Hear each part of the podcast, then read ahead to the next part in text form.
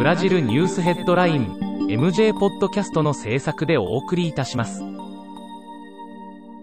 ブラジルニュースヘッドラインは、ブラジルの法事紙日経新聞の配信記事を音声で伝えるニュース番組です。ブラジルの社会、政治、経済に関する記事の見出しのみを抜粋してお伝えします。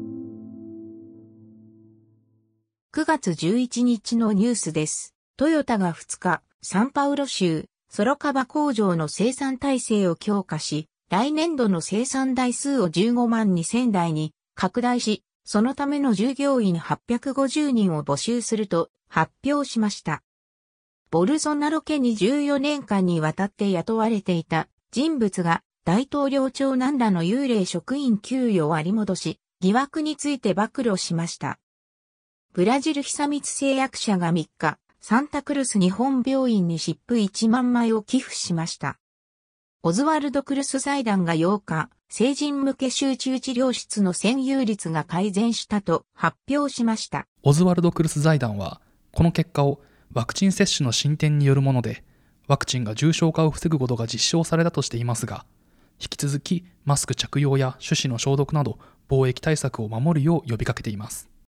独立記念日の7日、ブラジリアでボルソナロ大統領を支持するデモ活動が行われました。しかし、そこに参加したトラック運転手たちが最高裁への侵入を試みたり、修道を封鎖するなどの問題行動を起こし、大統領が自制を呼びかける事態となりました。トラック運転手たちに修道の封鎖を呼びかけ、連邦警察から指名手配されているゼー・トロボン容疑者は、大統領の自制を呼びかけるメッセージに対して、これが本当に大統領の反応なのか、政権擁護のデモを計画したことで自分の人生は破綻した、と逃亡先のメキシコから失意の思いを動画にして公表しています。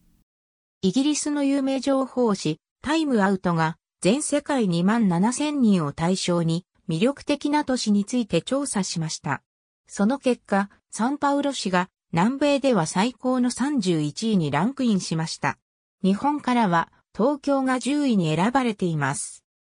タイムアウト市はサンパウロ市のパンデミックにもかかわらず変化や活動を止めないところ、ビルの壁面は鮮やかなグラフィティアートで彩られ、創造的な作品を生み出すための新たな空間が常に生み出されている。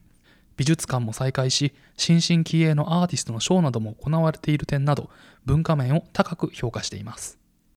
独立記念日にボルソナロ大統領が行った言動を受け、8日の株式市場指数が3.78%、現時、上場企業は1953億レアルの損失を被ったと現地紙が報じています。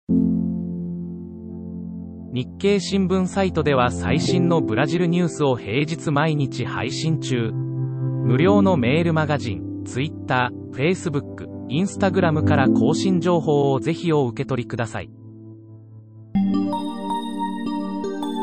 ブラジルニュースヘッドライン。